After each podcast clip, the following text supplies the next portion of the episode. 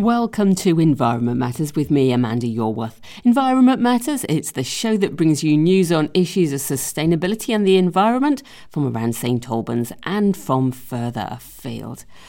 Oh, my goodness, it's been a glorious end to the summer, hasn't it? And we've all been enjoying the sunshine. But periods of dry weather like this can threaten young trees, and many of the young trees planted along our street side verges are really struggling.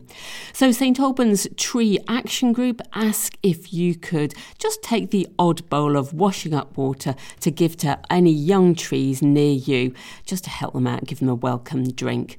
Unfortunately, many of these little trees have already died, but with your help, let's see if we can ensure that those that remain really flourish. And remaining on the subject of trees, it's proving to be a great year for apples.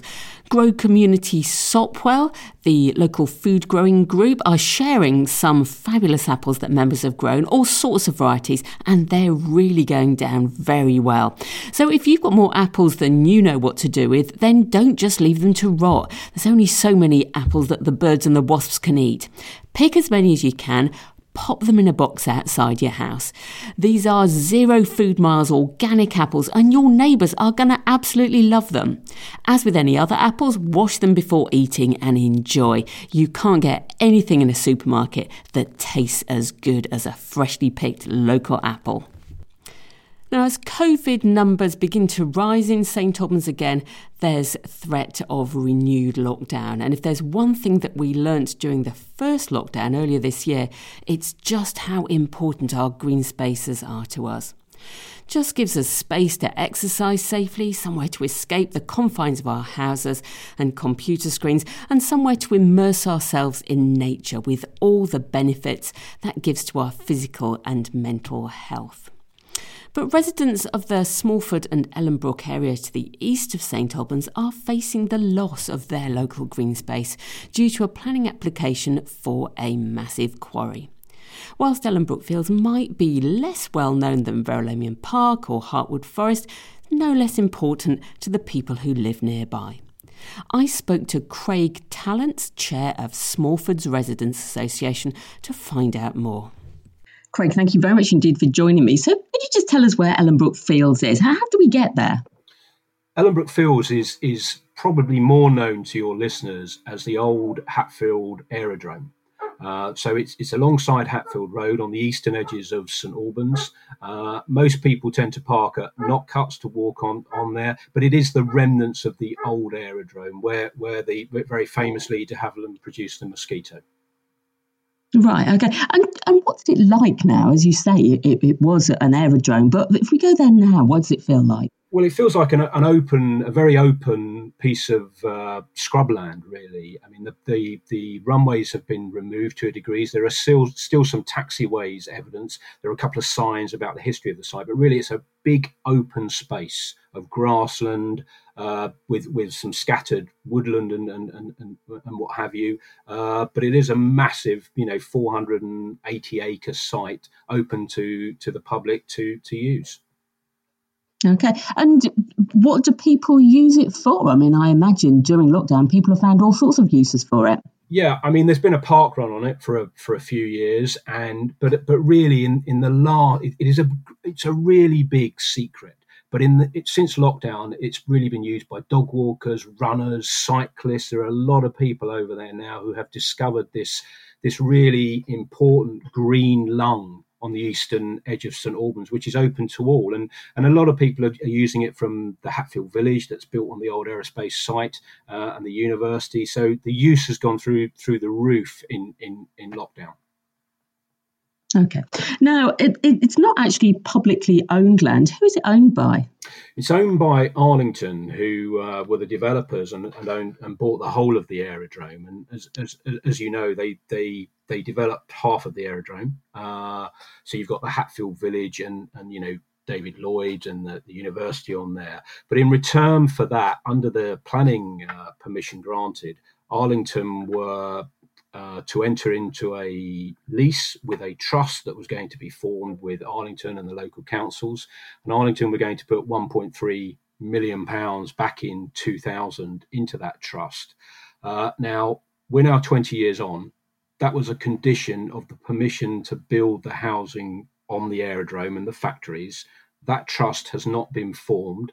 The 1.3 million pounds has not been paid, and Arlington seem to be showing no willingness to do that. So effectively, at the moment, the land the land is owned by Arlington, and the public use it by their permission. But what should have happened under the permission uh, under sorry the Section 106 agreement in 2000 is that a, a trust should have been formed, which would have a lease over the park for the benefit of the uh, the public, effectively.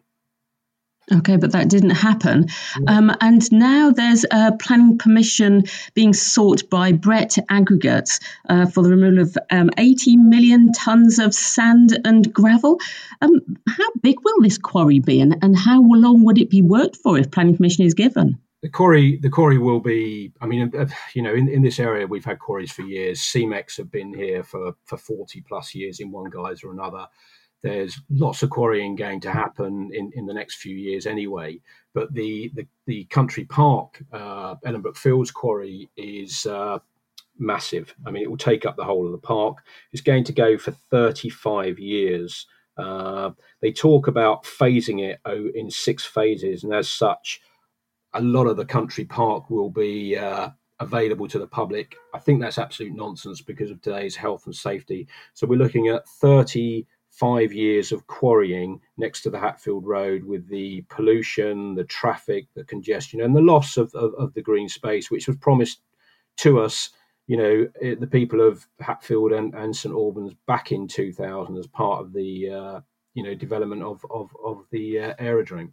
Uh, so I mean, as you said, there's you know, the gravel extraction that's been going on uh, uh, in that region um, for quite some time now. Is it really going to make that much difference? I think it is because one of the one of the interesting facts here is is, is that Cemex, who have been here on on Oaklands Lane quarrying for for forty years, uh, they are extending their quarry to deal with some some aggregate that needs to be removed from the Stanborough area and uh, sort of the Hatfield side. But they are they are uninterested in the country park, which is right next door to them. And I think we're going to come on to why they are uninterested and why they do not want to quarry that area. And I think one of the other things is is most people are probably not aware that, that county councils have to have a, an aggregate plan uh, to make sure that uh, aggregates can be you know provided for building uh, for, for a period into the future. And one of the things about Hertfordshire's plan is that I think it's something like five out of the top seven sites are within a five mile radius of Smallford for the county. Right. Now, the, you know, that, that tells you how much quarrying we will be having. The the increase, the the Brett quarry is meant to put something like another 180 lorry movements a day on Hatfield Road. Uh, in addition to the 270 lorry mo- movements that Cemex can make, uh, you know, and they'll be trundling through uh, St Albans yeah, and uh, uh, as you said there, um, obviously the area uh, around Ellenbrook Fields is a an important. Um, certainly, as far as Hertfordshire is concerned, very um, important source of gravel. I mean, we do need this gravel for all the construction work that we want to do locally. So, and, and this is jobs as well at a time when, uh, you know, people are losing jobs.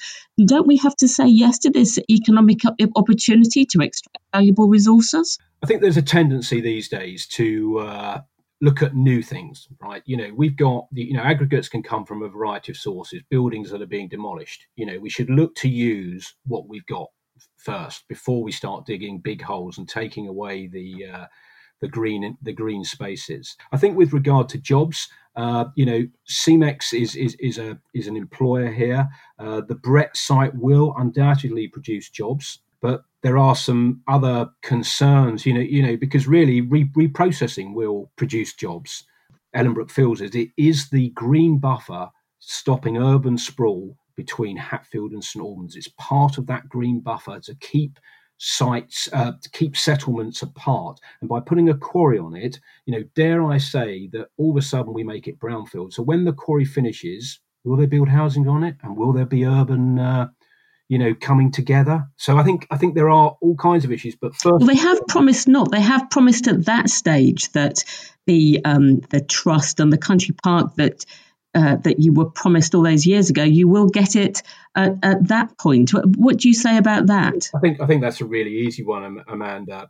They promised to form the trust and signed a legal agreement back in 2000, and they haven't done that. So why do you think that they will promise?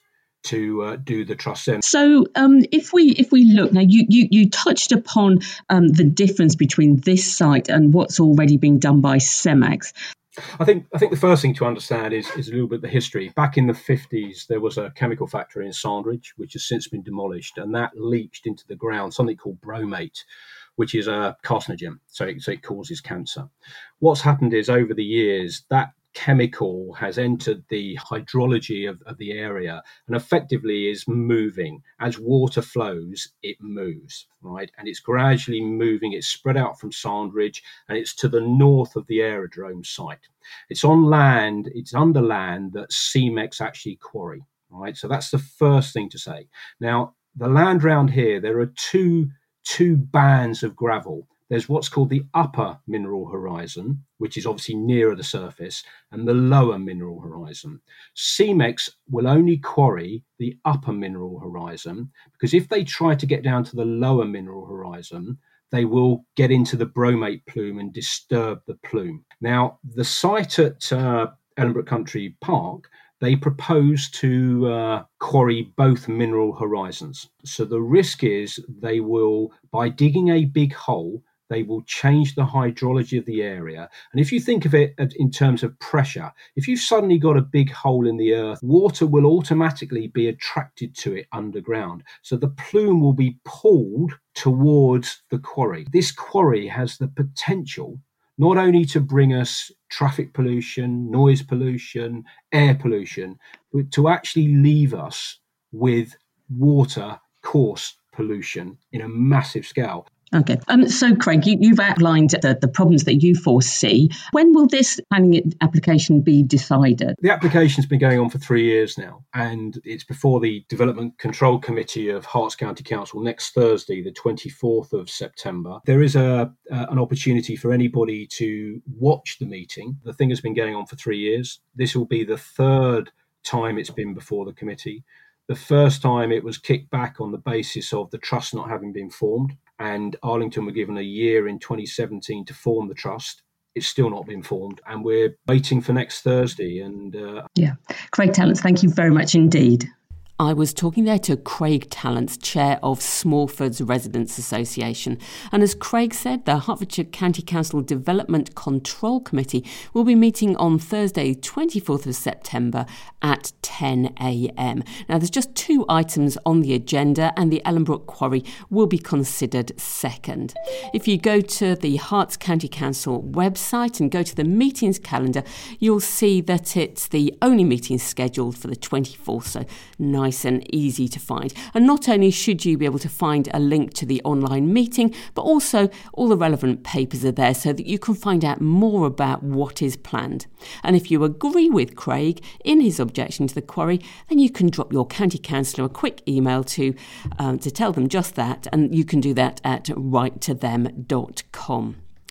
Now, if your local green space is suffering from a bad attack of litter, then why not make the most of the fine weather to get out with your gloves and an old carrier bag and do something about it? You've got until the end of September to join in the somewhat delayed Keep Britain Tidy Spring Clean. Now, you can pledge to pick a loner in a socially distanced group of no more than six, and just for as little as 15 minutes, it all helps.